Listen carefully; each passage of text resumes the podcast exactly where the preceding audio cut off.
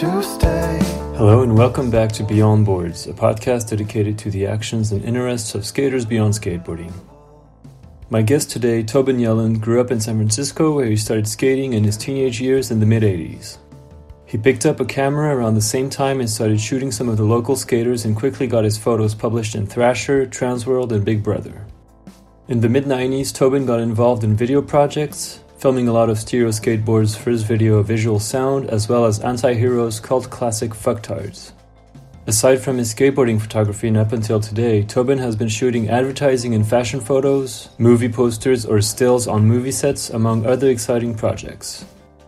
So here's my conversation with Tobin. I hope you'll enjoy it.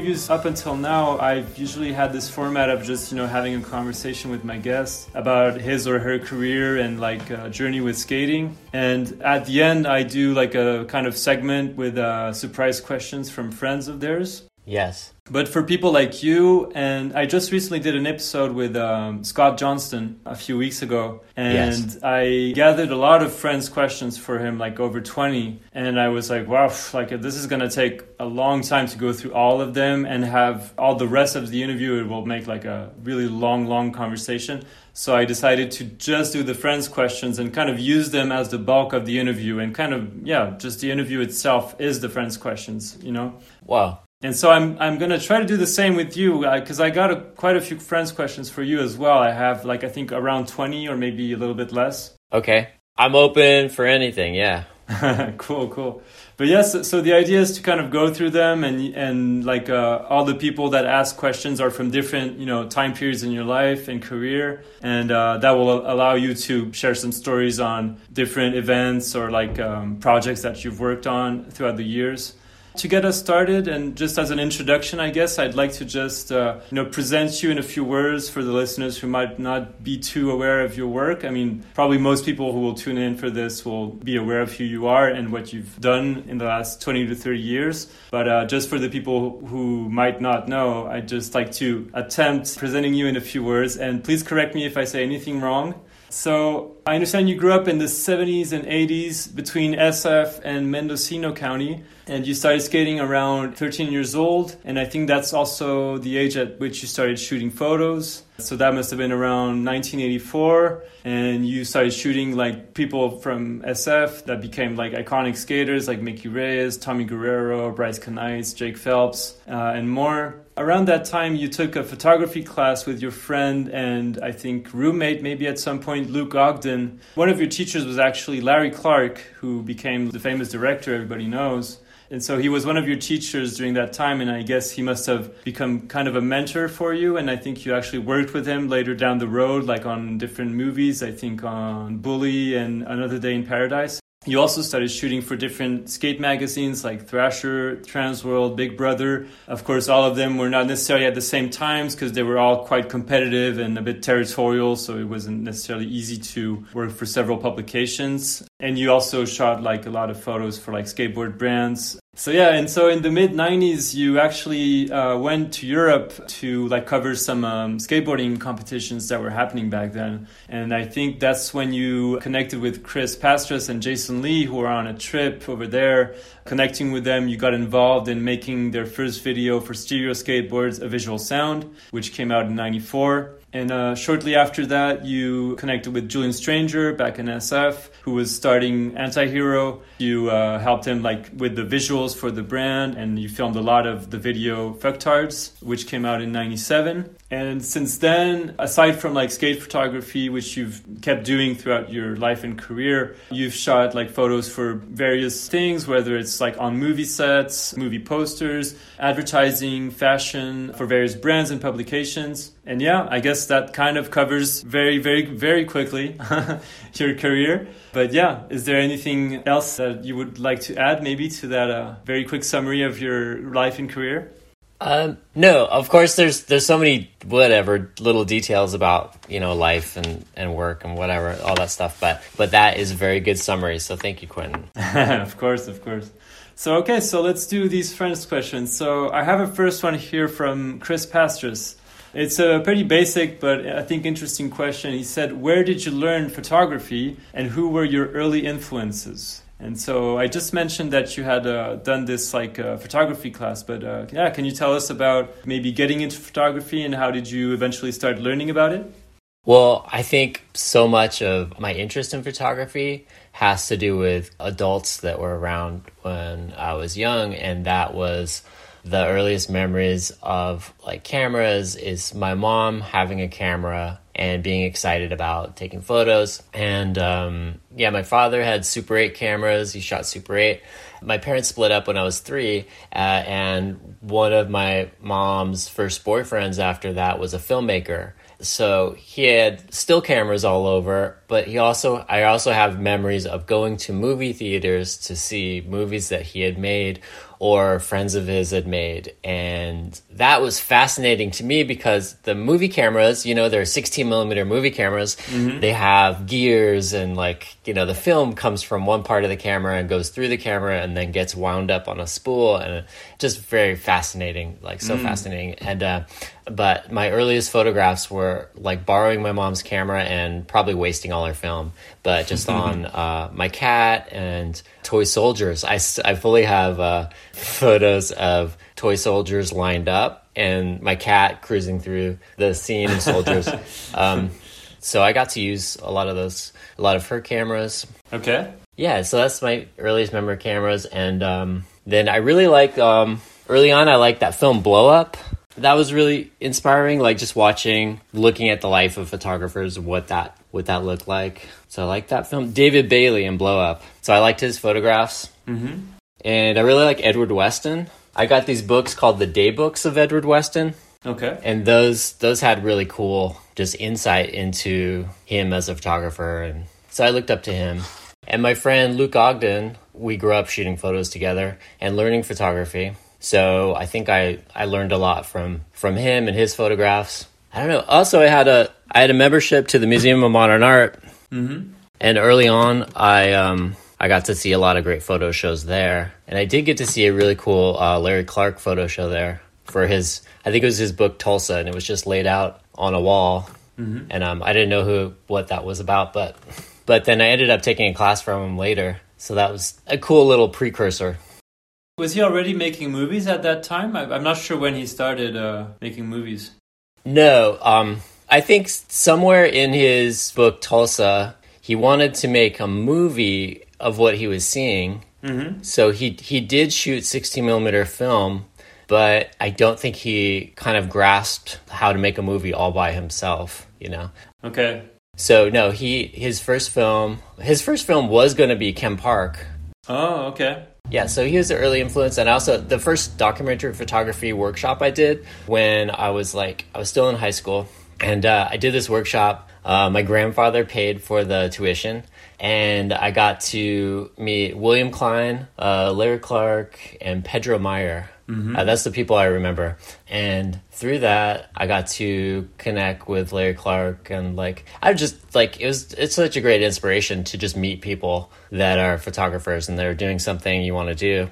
And I didn't know it, but he wanted to. I guess he was looking to make a movie. Mm-hmm. So he asked if he could come out and see what skateboarding was about or what what was like in California. And so he came out and he stayed on my floor, me and Luke Ogden's floor. We were roommates. And I think I was like 19 and kind of barely making it as a photographer, just like, you know, just doing it as much as I could and having odd Yeah. jobs and things like that. Right. So that, tr- like, he came out like, like a bunch of times, like maybe five times and uh, just cruised around with me. And then through those experiences that he gathered there, he met up with Ed Lachman, who's a really good uh, cinematographer Okay. and they co-directed a movie and I, I think harmony wrote it called uh, ken park and that was going to be their first one but then they got in an argument and they decided that they didn't like each other anymore Okay. and they they canned it but then later on they made they finished it and made it Right. Right. Yeah.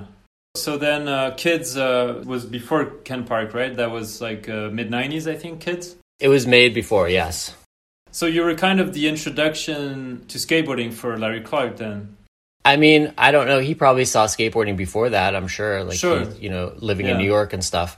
But yeah, so really, like, I, I took him to Visalia, California. I was doing a pro spotlight of Wade Speyer, and so me and Larry drove over to pick up Wade Speyer in Danville, and then drove down to Karma house in Visalia. And the the characters that that he kind of connected with was like Karma's parents and the whole like kind of like parents parents are still partying.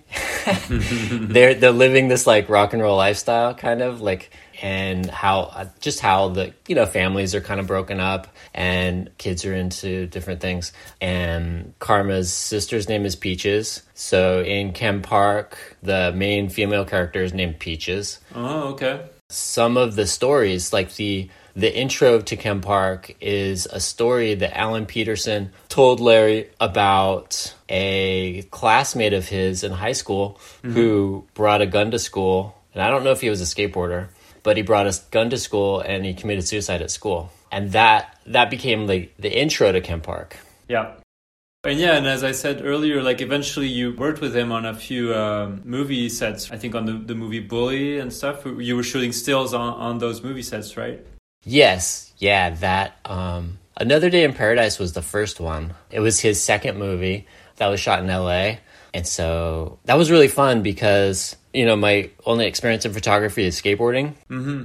which is awesome. I love it. But it was really nice to try something different. And it was, I was in so, so far over my head because I'd never met another still photographer that worked on a film. I didn't know anything about it at all. Yeah. So, so I just looked probably like a kook to most of most of the actors and um, the crew for a while. But then I just I figured I figured things out as I went along. Yeah. So that that was a really cool experience. Shot all film. The first like four films I shot stills on was all film, so it's all slide film. Mm-hmm. Which is also just fun and different. I don't know. This it's it's just fun to think about. Uh, it's so different today. Yeah, yeah, definitely. But it was a great opportunity. I loved it. I met I met a lot of like interesting people. Got to see filmmaking. Uh, Eric Edwards uh, started to shoot uh, Another Day in Paradise, and then he got fired halfway through, and they hired someone else. But I really like his cinematography a lot. He's worked a lot with Gus Van Sant Oh, and yeah. different people. I love his work. I got to meet uh, Melanie Griffith, and um, Oh, the yeah. first time the producer introduced me to her, and she didn't like photographers at all. So, so this is another thing that I just uh, it was my first kind of intro into like what people think about photographers. And she said, just she's like smoking a cigarette. She just said, "Just stay out of my fucking face." and I thought it was so funny. I thought it was so Wow. funny. so, so welcoming. Well, uh, yeah, I think it's just funny. Yeah, photographers sometimes have a bad rap, especially on film sets. So I don't know. Okay, so this next one is from Thomas Campbell. So he said, Tell us a story of a time with Mickey Reyes that was either fun or scary, or just shows the dimensions of Mickey's expansive character, and maybe how Mickey impacted your life. Uh, stories about Mickey Reyes. Uh, so, for all that you don't know Mickey Reyes, Mickey, you could go watch Sick Boys, that skate film from the 80s, so you could see his skating. He's really amazing skateboarder. I don't know. I mean, we met, first time I really got to know him, we went on a cross country trip, uh, or we went over, we went to a contest in Arizona. Uh, me, Julian, Mickey, and Mike Archimedes. And then we picked up we picked up Luke Ogden when we were there and brought him back. But we went out to Arizona and it was his first pro contest and I think maybe Julian Stranger's first or second pro contest. Okay. And uh, he's just way more grown up than anyone I knew. I mean, he's a couple of years older than me, but just like in years, like I think it's his father was a police officer. And I, I don't know, he's just more, he, he knew more about life. Yeah, more mature. Uh, yeah. more mature, I guess. Later on, we became roommates, and maybe I'll get some funny stories here. But we moved into a warehouse, or he knew some he knew some lady in a warehouse, or a friend of his that that a bunch of people were moving out of. Mm-hmm. and he wanted to move in, which is a really funny decision on his part because he was just became a police officer. Oh, yeah. And then he invited all his invited me and Julian and Luke to share a big warehouse with him. I guess one story we had this big warehouse and we had uh, beams like big wood beams in the warehouse and we'd all be sitting around the table like having a beer or something in the kitchen and he would shoot his gun into the beam without telling anyone Oh, wow. uh, and so that was a big surprise so that was a funny like i don't know mom, uh, mickey moment wow, that's pretty gnarly. what else uh, i got to do ride-alongs with him when he was on his uh, police Oh yeah, kind as a police officer. Okay. Yeah. And so one of the most fun moments or kind of like interesting moments was um, he was trying to catch some people that were stealing cigarettes from a drugstore. And they kept breaking the window and stealing cigarettes, you know, over and over and over again. Uh huh. And no one could catch these people. So he just drove by the place while, while we were in the car together. And he noticed they were about to steal the cigarettes again. So he he did his whole call in the sergeant or whatever, and you know, and they chased him and they found them. So that was kind of exciting. How long did you two live together? Was that pretty short, or was that for a few years? Or No, uh, I think we started living together right when I was um, really kind of just doing skate photography. I think I was like, tw- like we probably lived together for five years. We were at a bunch of roommates in a warehouse, and it's just when I was photographing every day and kind of doing because before I was became a photographer, I, I did jobs being a, like an electrician assistant oh yeah, yeah. I also drove, was a delivery driver for um, a company that delivered vegetables and fruit to restaurants in San Francisco. Right, right. So, right when I was just like photographing every day, we lived together. And then we lived together at another place for three years, which was really fun. Okay. I don't know, just fun. He was like just a weird character. Like he would, it's just weird that he would get a job as a police officer, but I guess that's his mm. family business. So that's what he did. And they still make weird move. Like we, we'd be making some weird movies on a video camera. Like Dave Carney was our roommate for a little while.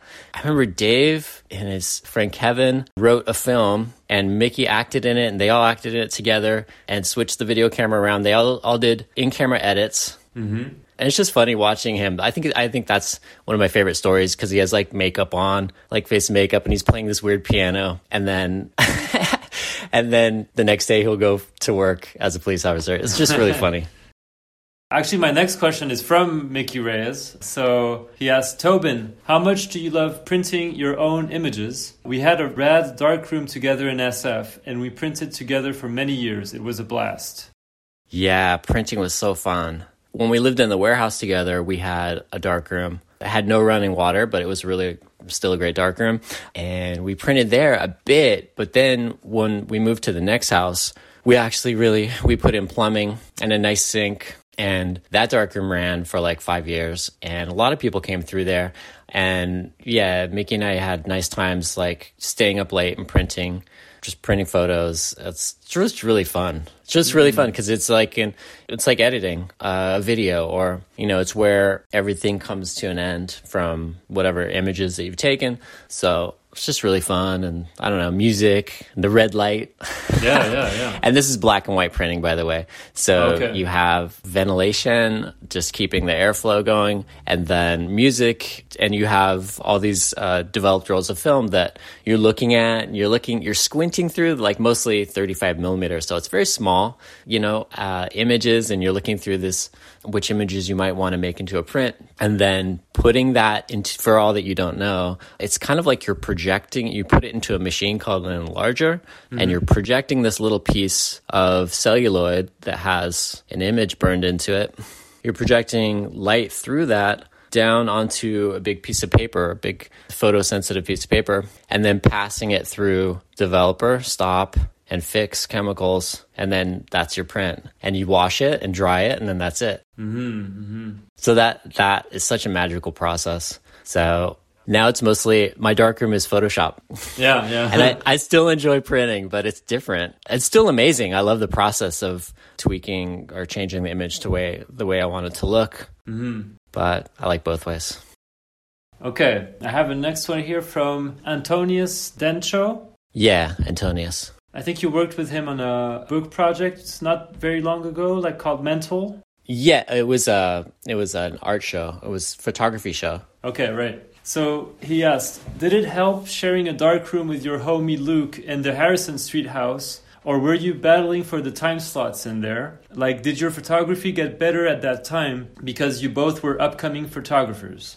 Um, okay, so so growing up, growing up in San Francisco, Luke and I, you know, I met a lot of my friends at the boys club ramp in the Haight Ashbury. Right. That's where I met Mickey, Julian, uh, maybe Luke too, because I started started going there when I was in middle school. I ended up going to high school, George Washington High School, with Luke and Julian and Mark Archimedes and people. But so Luke and I took our first class in photography together. It was like a summer program Right. class right before high school, and that was that was awesome. And so we started out together, and immediately, not immediately, but soon after, he got his dad to help him build a darkroom in his house, which was really cool. It's this really tiny little room with two mm-hmm. doors. A lot. It's funny. A lot of the space was taken up by two doors. But so he started photographing and doing really good with photography. Soon after, my stepfather and mom helped me build a darkroom in our attic. We had this attic, so it was really funny shaped. Like the roofs in San Francisco are pointy, you know. Right. So so it was this corner of an attic, and you couldn't stand up in it. Oh, you yeah. had to you had to sit in a chair. so we got a chair with with wheels. But Luke would come over and we'd print at my house and I'd print at his house. So I'd say that we pushed each other a lot in photography. We made hmm. a lot of mistakes together, a lot of underexposed photos, and then a lot of like learning of what worked and what didn't work. So he definitely pushed me a lot to get better at photography. Mm-hmm.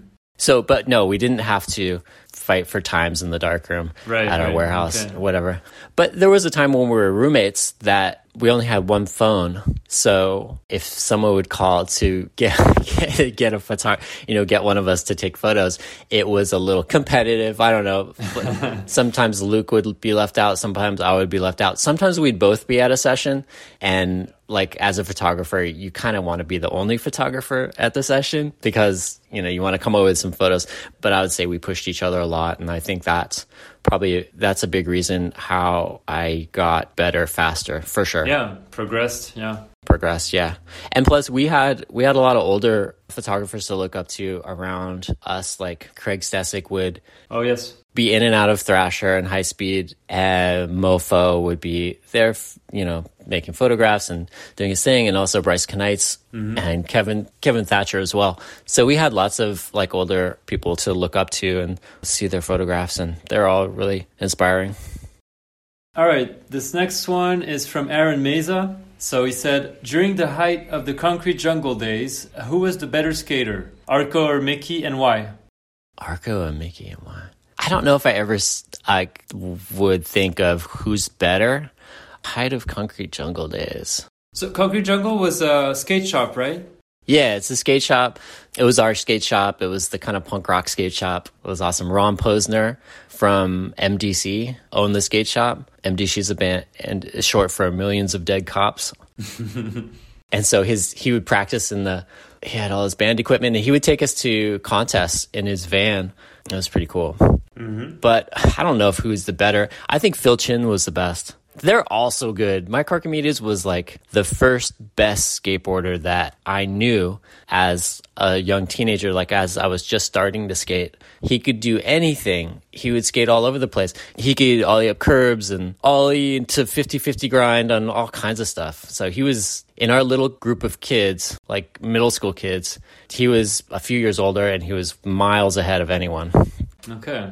Mickey was also really amazing, doing all kinds of crazy stuff. Jeff Whitehead was on Concrete Jungle. He was really talented. I hung out with Phil Chin a lot. He was on Concrete Jungle. He was amazing. And he, by in contrast, Phil would wear like all white mm-hmm. and he'd have his hair perfect and everything. And, and then we'd be in Ron Posner's van going to a demo or something. And it was just more of a an environment of like 12 packs of like really cheap beer and cigarettes and joints and, and Phil Chin. It was it was pretty awesome. I liked Phil Chin a lot.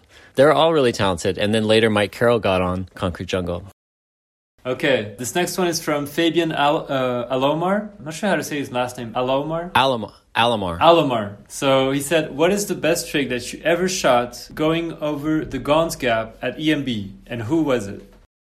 Uh, I'd say the most my biggest memory is going to or having John Cardiel call me to he wanted to do a backside 180 ollie over it. And it sounds really easy now, but no one had ever done anything except for an ollie over it. Right. I think at the time he was 16, and so it was it was kind of a big moment, you know, for him because he wanted to get there at like nine in the morning and uh-huh. do it when no when no one was there because he didn't want a big audience. And you know, I could take photos, but I wasn't probably the best photographer yet, or I mm-hmm. hadn't fully come into my powers as a skate photographer or whatever. But being there, and that's that's my best memory being there, getting there early in the morning. I think Henry Sanchez was there already, and uh, John, and yeah, and he did it. He, you know, he bailed it maybe twice, and then made it probably the third try. Oh, wow. And that was that was pretty exciting. I also got to watch Mark Gonzalez try a double flip. That was oh, wow. really cool. Damn. He kick flipped it, didn't he? Yeah, I think uh, Yeah, he kick flipped it. Yeah. in video days, maybe, or I'm not sure. Mm, maybe I don't think so. Maybe not video days, yeah. But uh, yeah, and I, I was reading uh, earlier this interview you did with um, Neil McDonald for the Slam City Skates website a few years ago. And there was a, a photo that you shot of um, John Cardiel ollieing from. It's like the Gons Gap, but it's not the actual Gons Gap. It's like right around it. I don't know if you know what photo I'm talking about. Yeah, yeah. It's um well, well the Gons is is the same it's called the wave, I think, but it's the same kind of wall. It's this high wall that you go towards the you go towards the fountain. The Gons Uh-huh. you go towards the fountain and then you ollie off the edge of it down to I think it's called the th- whatever three stairs. It's like a stage kind of thing. Right, Not right. the stage, but whatever. You're alling down. But the way that John went was he went the opposite direction, which there's some some kind of like space in the wall that the wall starts. You know, it it connects to the gons, but then it there's a space, and then it continues on in another direction. So so it's at the same height. Right, exactly. Yeah, yeah. So he's alling from that skinny like top of the wall to the another skinny top of the wall- a wall. But it was pretty big, right? The the gap between the two. Like I think it was pretty, long. big. It it felt pretty big. I mean, I shot it with a fisheye lens, so it looks probably bigger than it really is, but okay. but it was big. Okay, this next one is from Sean Sheffey. So he said, Ask him if he remembers when me and Julian Stranger cruised by the house before skating back in the day. Yeah, I remember Sean Sheffey. I remember him living in San Francisco, and we'd go skating, and he's so amazing. But first, I- first I remember Sean Sheffey like in the late '80s going. Uh, I think we, me, Mickey, and Julian drove to down to San Diego for a trade show, and Sean and probably Felix Arguelles and Barker Barrett, and probably other uh, other guys they wrote for Shut, and they were there at the trade show too. And I remember after it was after the trade show, and we were hanging out, skating curbs and skating in front somewhere, and just being blown away by his. there's some big, big island, and he was doing some crazy, like big backs backside 180 over the island. I remember just all of us just like being really amazed by his skating. Um, and then he got to live in San Francisco later, and yeah, we got to we got to hook up and go skating all the time. Uh, it was pretty amazing. He's such a cool person. Okay, I have a few questions from. So I don't know if you know Andrew Caulfield. His Instagram is like Ando, A N D O. Yeah, I know Ando. Right, right, okay. So he asked a few things. So I'll just read you what he shared, and you can like maybe pick uh, a few of the questions you want to answer. His first question is, "What is your go-to setup? Camera, lens, film?" Then he asked also, "What are your favorite photos you've shot?" Then he asked also, "Who outside of skateboarding influenced your photography?" And his last question is, "Anyone you didn't shoot that you would have wanted to?" So I think my go-to setup for film, it always changes. It changes over the years and stuff. Sure. But I like, um, I could just say my all-time favorite setup is probably a Nikon FM2 with a 35 millimeter lens. Okay. I love it because it's such a beater. You know, it doesn't. I've dropped it. I've done so many things to it, uh, and it's still. I mean, you got to fix it and stuff like that. But but mostly, it's pretty bulletproof. Um, I really like that. I really have really like the um, Olympus XA. There's a lot of different types of those, but uh, I really like the XA. Okay. And those, I do like. Um, I don't know. I'm probably just blabbing on, whatever. But but I like small cameras. I like small 35 millimeter cameras. I also like twin lens 120 cameras. Mm-hmm. I love Agfa 50 speed film and different color and black and white. I love Tri-X. And right now I, I haven't been shooting a lot of film. So I like I like shooting digital and I don't know if that is part of the question, but I really like the Nikon Z8 Okay. it's really cool. And I've just kind of switched over and gotten this. I have a couple zoom lenses, but I'd like to get some primes. I'd like to get a 35 and a 50. but I really like that camera a lot. Uh, okay, so then Like favorite photos you've shot? Is there something that comes to mind? I mean, that, that's obviously a bit difficult. Uh, I love portraits. I love my favorite photos. I mean, I love skate photos too, especially Yeah. people that I love and that are friends mostly. Sure. Uh, Yeah. That's that's kind of my favorite memories from shooting skating. And I don't know. I'm looking at a photo of Joey Sorrell right now that I took. It's probably the first time I met him. Uh, he came up to San Francisco with Fabian and Mark Gonzalez, and I was living in a warehouse for a couple months, and they came and stayed a couple nights, and and looking at a photo where it's just a portrait of him, and he has this cool um, ATM click board that Mark did the graphics for, and it looks really cool. I don't know. I love I love people and um, portraits of people probably the most. and uh, he asked also, who outside of skating influenced your photography? Um, so many people. There's so many great photographers. One of my favorite photographers is Josef Koudelka. Mm-hmm. And Josef Koudelka uh, is from the Czech uh, Czechoslovakia. He's been around forever. Uh, he photographed the Russian occupation of Czechoslovakia. I think that was the first big thing that he did. But he also photographed gypsies. He made a book called Gypsies. Okay. And, and other things. I really love his photographs.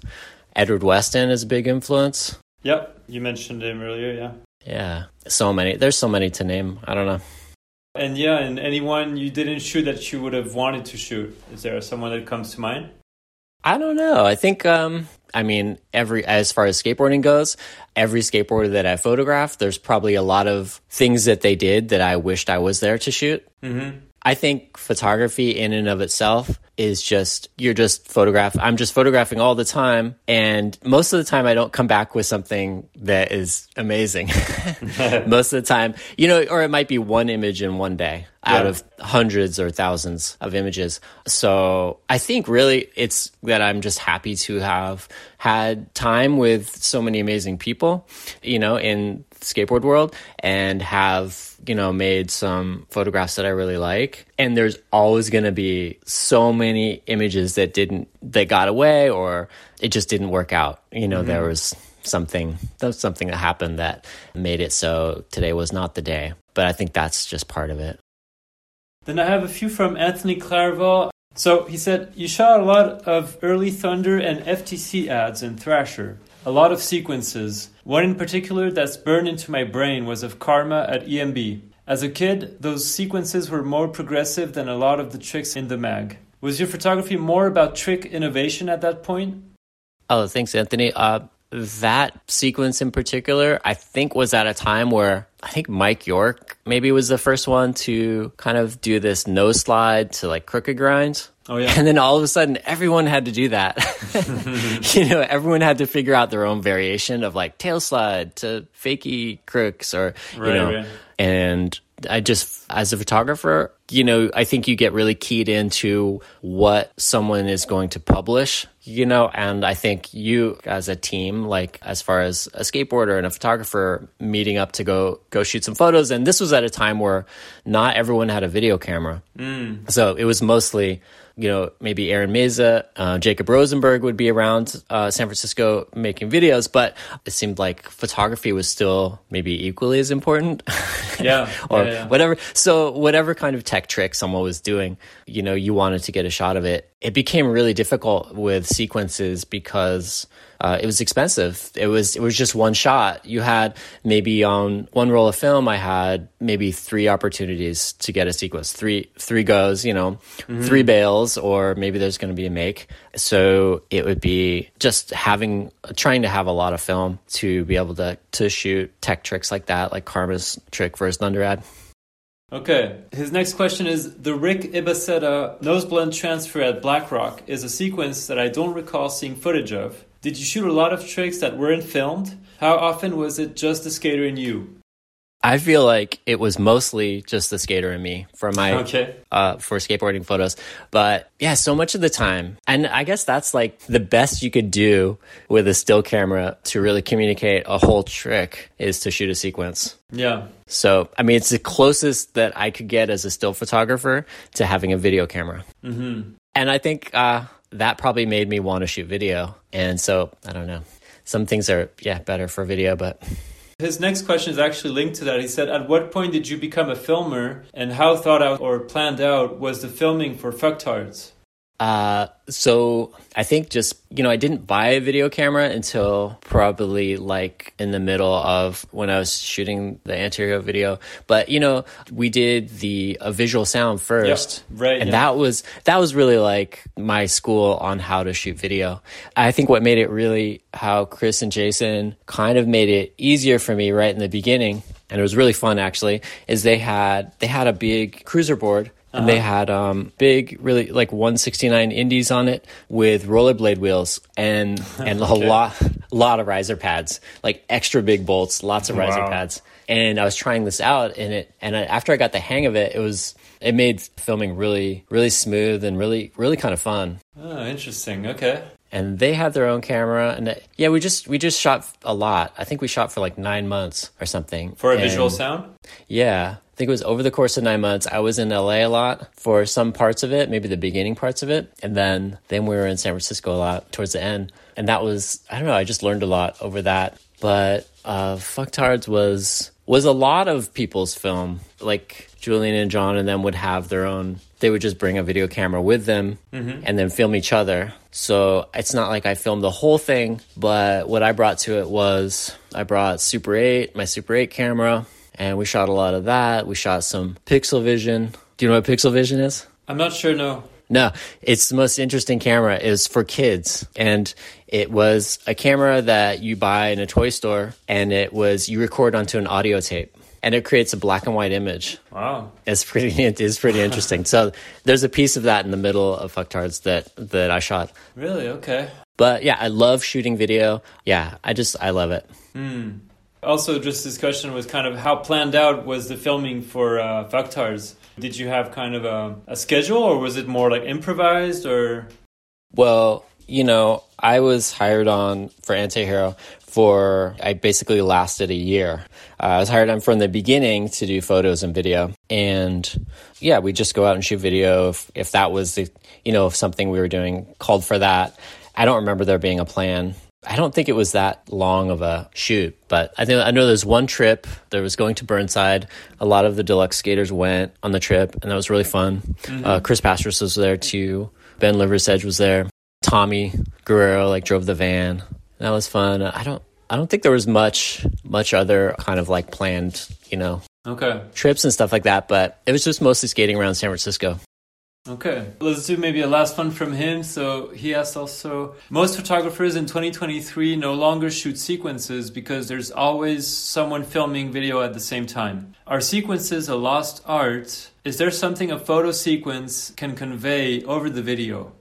Oh, I don't know. I mean, a photo sequence is, I mean, it's just like a camera. I mean, nowadays cameras will do video or or photos, but yeah, it's different. You know, I like both. Uh, it's just choppier, right? That's all it is. It's like so maybe nowadays a still camera will give you 15 frames, whereas a video camera will be like 500 frames. Yeah, yeah. But good luck shooting a line with with sequence, you know, still camera.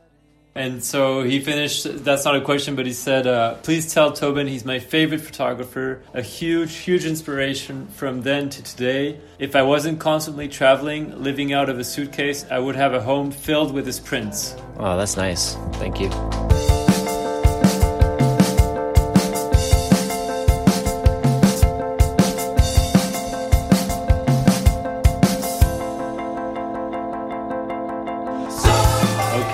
So next one is from Tim Dowling. So he asked, Hey Tobin, I've been a huge fan of your work for like forever, and now it's a great honor and a privilege to call you a work colleague and a friend. I'm wondering, have you ever been on a skate session and the cops showed up and you got your camera and or film confiscated? If so, where were you shooting and with whom? And were you able to get your gear back?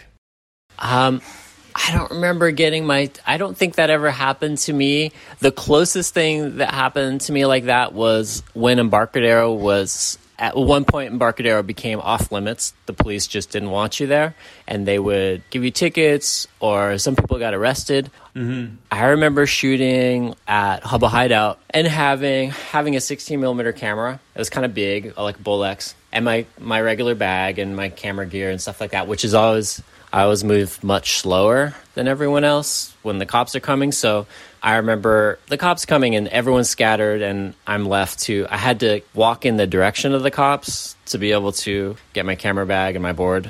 Mm. And I don't remember. They might have taken my board. I definitely have gotten boards taken away before. Uh, and I know, I know they gave me a ticket for skateboarding. Okay. And it was, the, I guess, the best thing they, the worst thing that they could do to me, or whatever, the most bothersome thing. So they gave me a ticket for skateboarding, which which meant that I then needed to go to a court date downtown and pay a fine. I think I pled not guilty, and I think they didn't charge me any money. It was just the hassle of going there. Yeah, yeah. Okay, I see.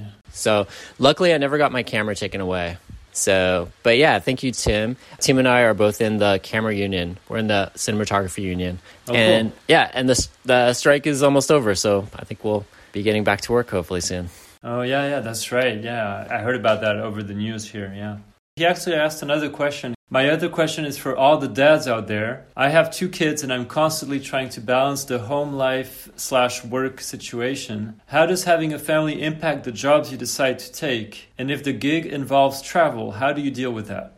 Um, I think I would pretty much take any job. Usually, jobs don't last that long. Maybe it's a couple weeks or a month. I definitely have had regrets of taking jobs that went out of my city or out of the country. Um, I know it does take a toll on family life, and I, you know, especially when your kids are young. How old are your kids now? Like, I think you have a, a teenager and a younger child. right? Yeah, yeah. My son is 16 and my daughter's 11.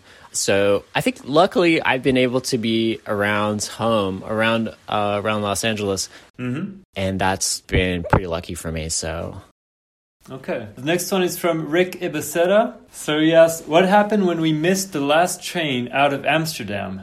Oh, so Rick, when we missed the last train out of Amsterdam, we had to stay up all night. I don't think we had money for a hotel, but we couldn't go back to where our hotel was. What year is that? Do you remember? More or Uh, less? Yeah, I think uh, early 90s. And so I think we started the evening kind of just walking. I think we walked. We walked so much all over the place. And I think we found a place to just like to lie down. We we slept on a barge. Like Oh, wow. this it was just flat. It was just this like barge that was like docked to the side of, you know, the canal or something. Until rats were cruising around and then we we didn't like that so we left. I think it was me, Rick and Julian and then we sat at like any you know just outside of a ca- i think we just like were waiting for things to open up so we could Oh, get yeah. some coffee or something like that but it was miserable that was miserable Yeah. yeah. Was was that during the winter or like uh, or uh i don't know it was during one of the the european tours where where it was like you skate in northampton um, skate in like munster germany and different places yeah, those must have happened over the summers, I guess. Yeah. Yeah probably Okay, okay. Yeah, wow. That doesn't sound like a lot of fun. so I have uh, just two audio questions. I'll have you listen to this first one. Hey, bonjour Tobin. Hey, I guess you were part of the people uh, using the Nikon FM2. Could you tell us about it, please? okay Did you recognize the voice? mm, i'm not sure That was uh, Fred Mortagne, French Ah, Fred. Ah, Fred. Fred's amazing. Yes. Uh, hi, Fred. So yeah, I like the the Nikon FM2 was. Um, you mentioned it earlier, didn't you? Like when you said your favorite gear, kind of. Was it a Nikon FM2 that you said? Yeah, I think that's one of my all time favorite cameras. I don't have one at the moment, but I've had I've had many throughout the years, and I think they were really nice because they had a high flash sync. They had two fiftieth of a second flash sync for the nice color fill flash photos, and I don't think it, it didn't have any automatic settings. So it was it was quite simple. Uh, if the battery died, you could still shoot photos, and that's that was nice because batteries die, and sometimes you don't have batteries. So Right. Yeah. Yeah. so it was really nice, really nice and small. and really tough. It was like this like tank, and I, I think Nikon still tries to emulate that shape today in their digital photographs or I mean cameras. Cameras, yeah, yeah. And it's just nice. I, li- I really like having it around, just uh, walking around with my friends, uh, shooting either skate photos or or portraits, and just capturing kind of like what's happening with uh, in front of me. Mm-hmm. It's not so precious. You know, you could you could buy a new one pretty easy. Mm-hmm. So it's nice to have. I love that camera. All right, this next one is from Eric Swisher from uh, the Chrome Ball incident. So he asked, You played a large part in both a visual sound and fucktards, which are now looked upon as classics, but were largely slept on at the time of their release. Why do you think that was the case during the mid 90s, and what is it about these videos that seems to resonate so much more decades later? Thanks for everything. I think, uh, thanks for the question. And I think anything that resonates, I think is honest. It's just truthful and unique. Mm. Uh, oh yeah, I think that's probably probably what makes those two videos stand out or different because they're very different. They are kind of personal takes. I think for like the anti-hero video, I think the lo-fi ness of it, like just how parts were thrown together with like, for example, there's a street musician, Carlos Guitarlos, Guitarlos, and I think Julian filmed him sing uh, playing a song, and then just took the intro of him playing the song, and then cut together uh, Sean Young skating throughout it. You know, Oh, so it- yeah. it's very simple and very like Spontaneous? In, yeah, well, in comparison, the normal way to do a video part would be shooting a lot of good video, but then also picking a song that's intense or inspirational or like, or kind of like heightens the uh, experience of seeing that video part. It might be like, amazing song. You always remember those songs for video parts that you Yeah. like, you know, and it, it creates like a cinematic thing. Whereas what uh, seems like what Julian was doing with that was kind of bringing it to, I don't know, a less precious kind of Yes, yes. kind much of much like, more simple. Yeah. yeah.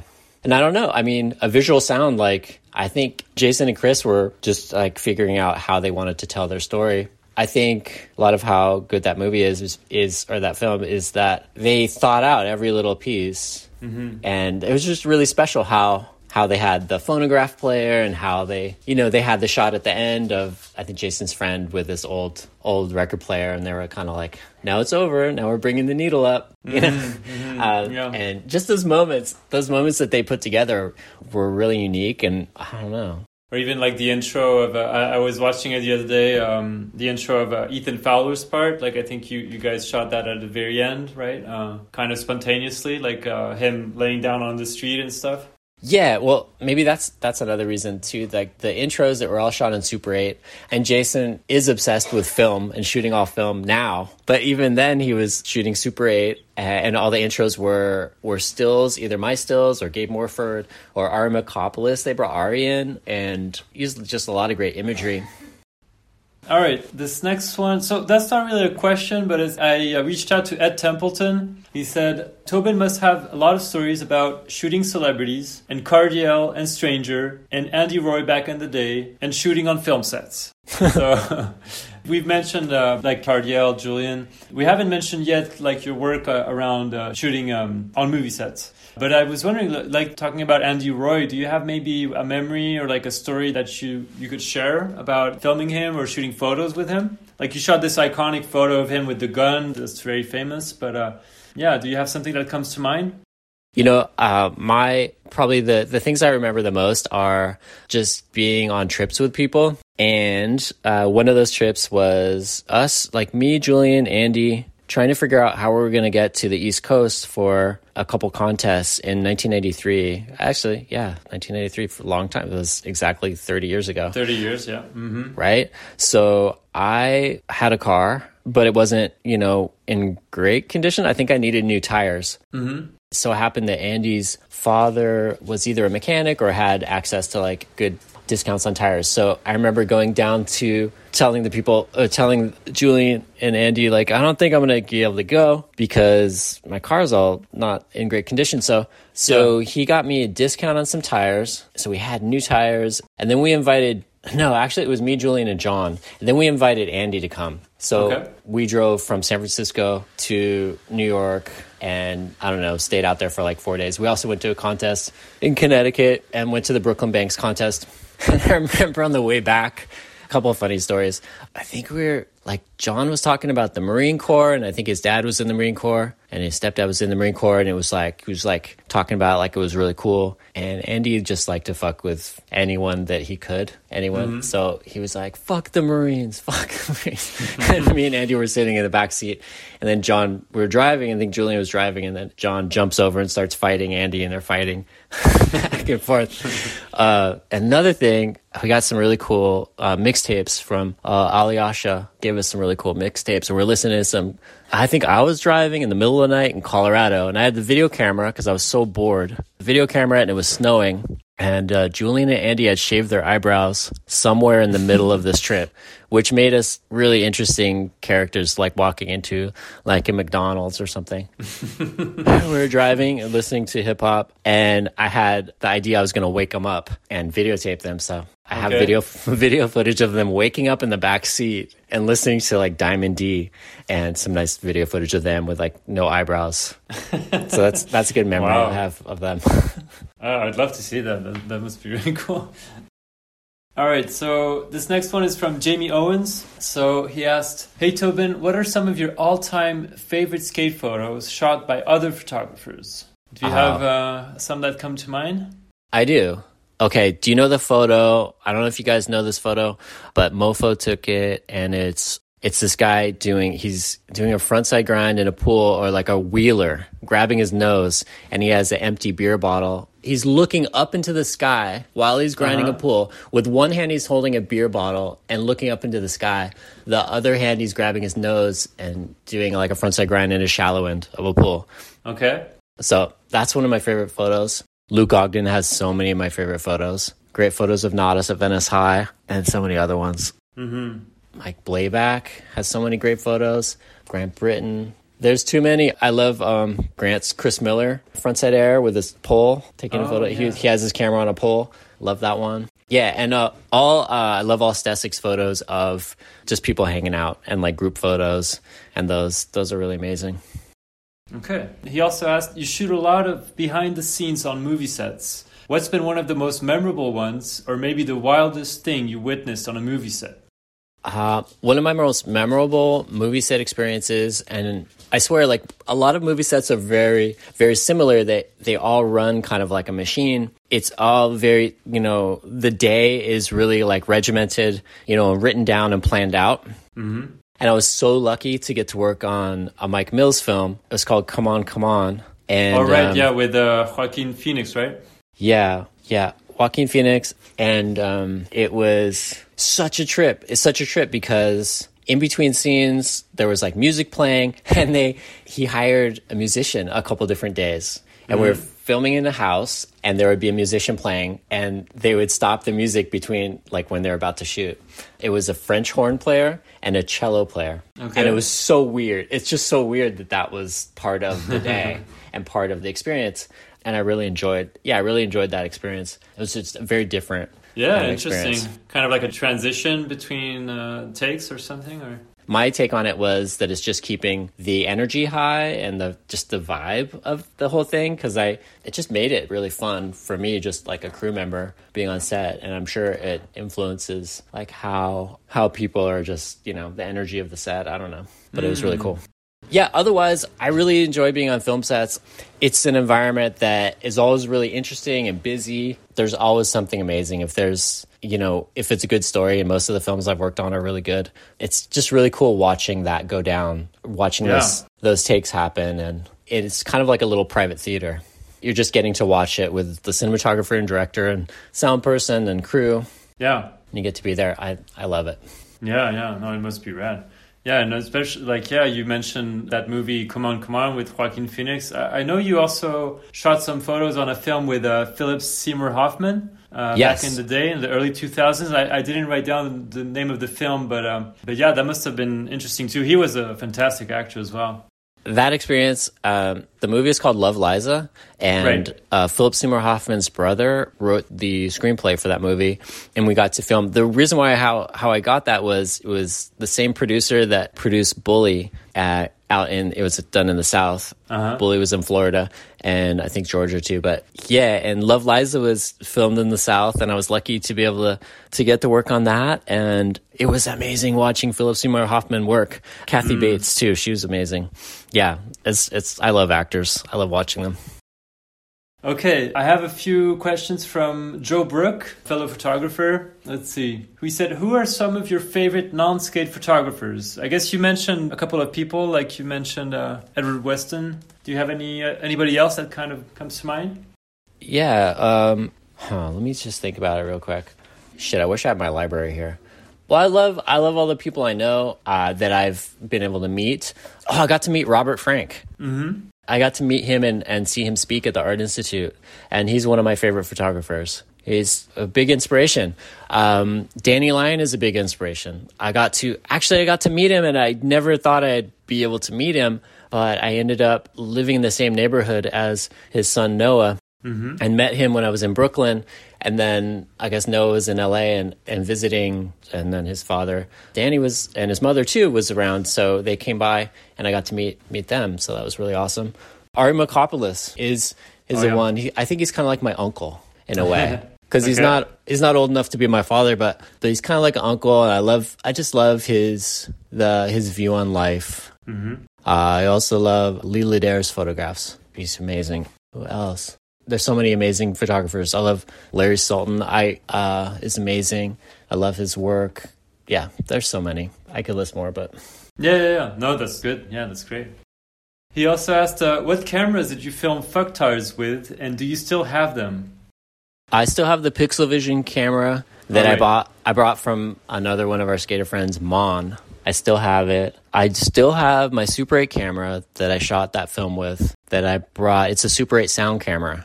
So I still have that. That's really cool. You can plug a microphone into it, and Super 8 sound film, you know, has a, a sound strip on the side of the film, so it just records the sound to that. So that's pretty Uh-huh. awesome. I don't have the video cameras that I had for that, but yeah.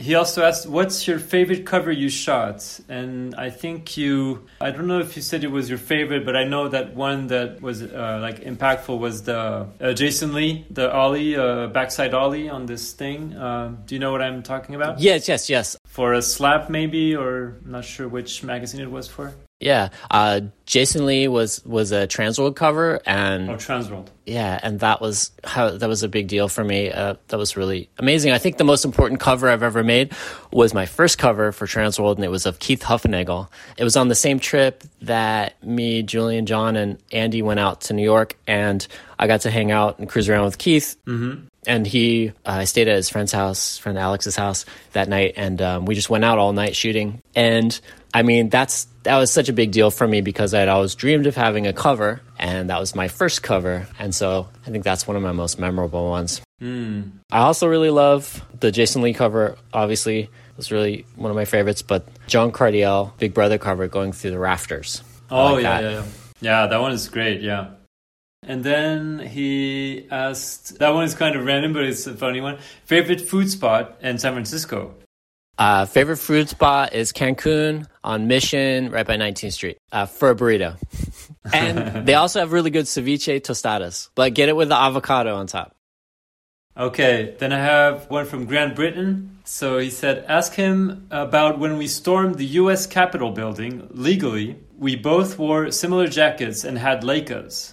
Yes, yeah, that was so fun. That was amazing. Um, Grant's friend works in Washington, and we were in Washington D.C. for a photo show that was sponsored by Leica. It was part of the the uh, Rolling Through the Shadows photo show that was like, tra- like a traveling photo show, and we got to go there. We got to go there together, and it was really awesome.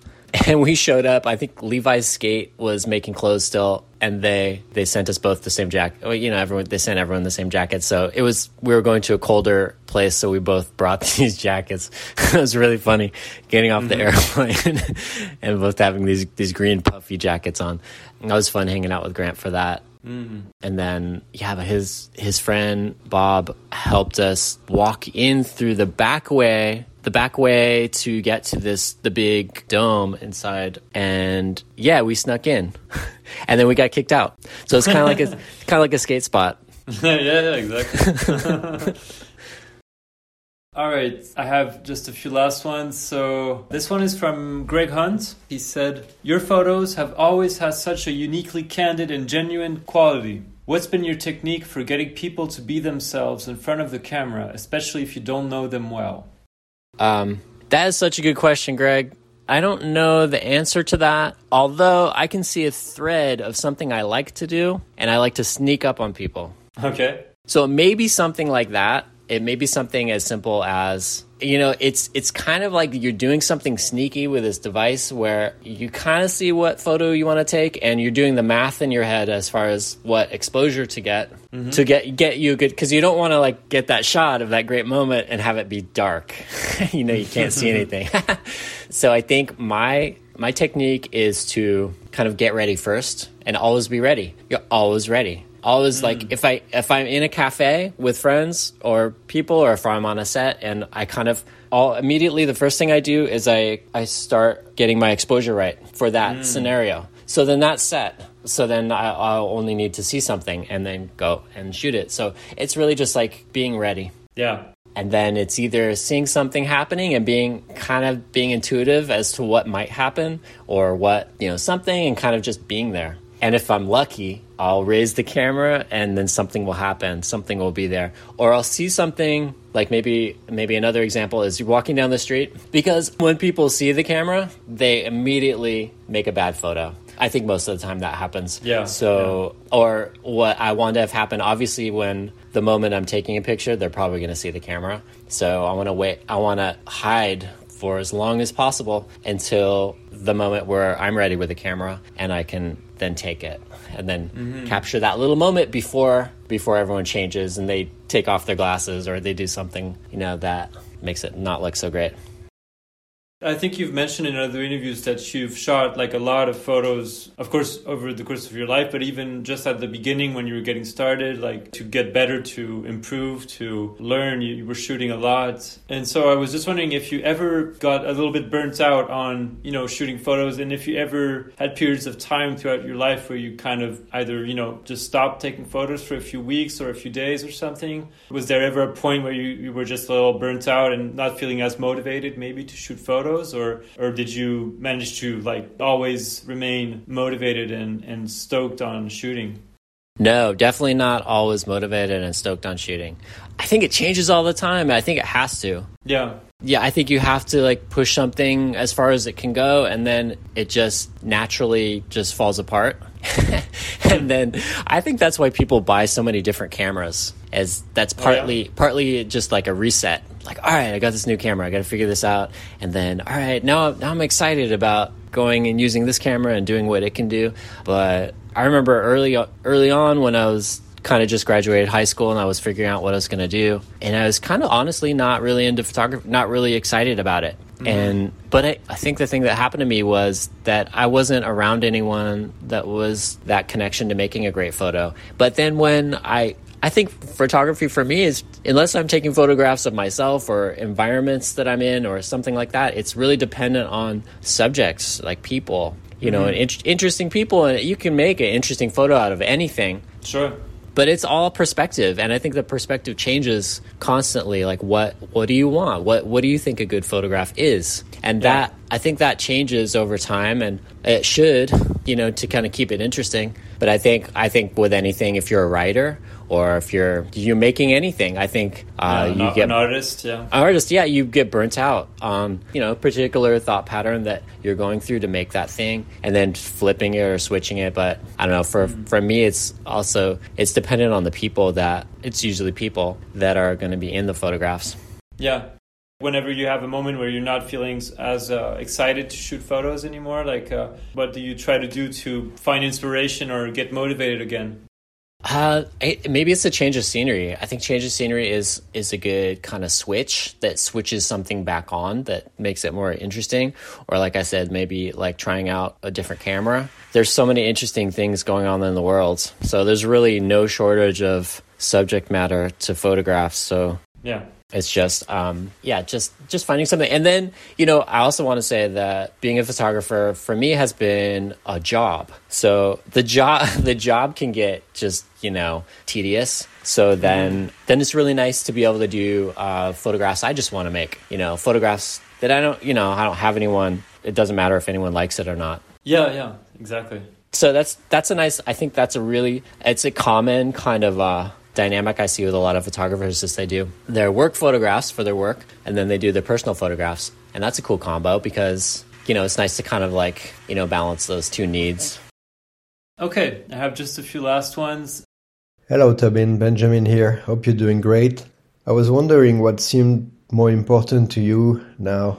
Was it sharing the, let's say, skate history and photos of uh, tricks, or do your documentation of people and times, like yeah, like portraits or just lifestyle photos? What do you think is uh, has more value now? Yeah, thank you, Benjamin.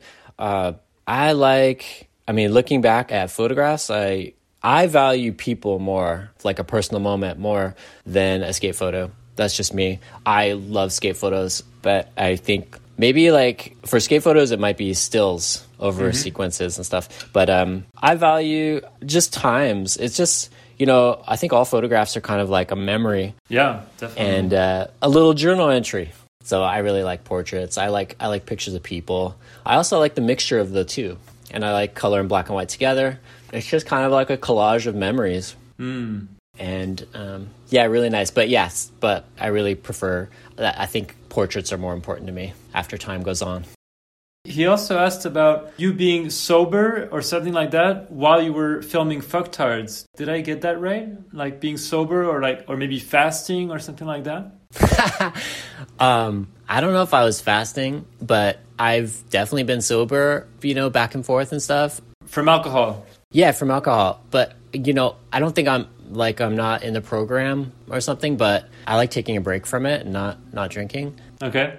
And it's kind of fun. It's kind of fun to hang out with people that are partying a lot when when you're not yeah, drinking. when you're sober, yeah. when you're for sure. sober, it's kind of funny. It can be annoying too, but Yeah, I yeah, I might I might not have been drinking and stuff like that. So I think Okay. it's kind of a cool take on it when when you're hanging out with friends that you've done this thing. You've you know at the end of the day you're drinking, and that's kind of like a, a routine that you have. It's kind of fun not to drink. I think especially when maybe during that in that example, like you know documenting and and filming for a video project, it kind of makes it kind of keeps me on my toes a little bit more and kind of puts me in a place of like clarity, I guess, like that I can kind of probably capture more. I don't know. It's different. I photograph differently. You've probably said this in other interviews. But um, were you in the room during that famous scene in? Uh, well, it's not a scene, but like the the um, like puking scene in uh, Fucktards with uh, John and uh, Andy and stuff. Were, you in the room or, or not? No, um, that is one of my. That's my favorite video clip from Fucktards. I think it's it's a cinematic achievement. It's pretty impressive. no, that's all Julian. And okay, so he just sets up his video camera in the kitchen, not knowing what's going to happen. And they were they were at some friend's house. They weren't even at their own house.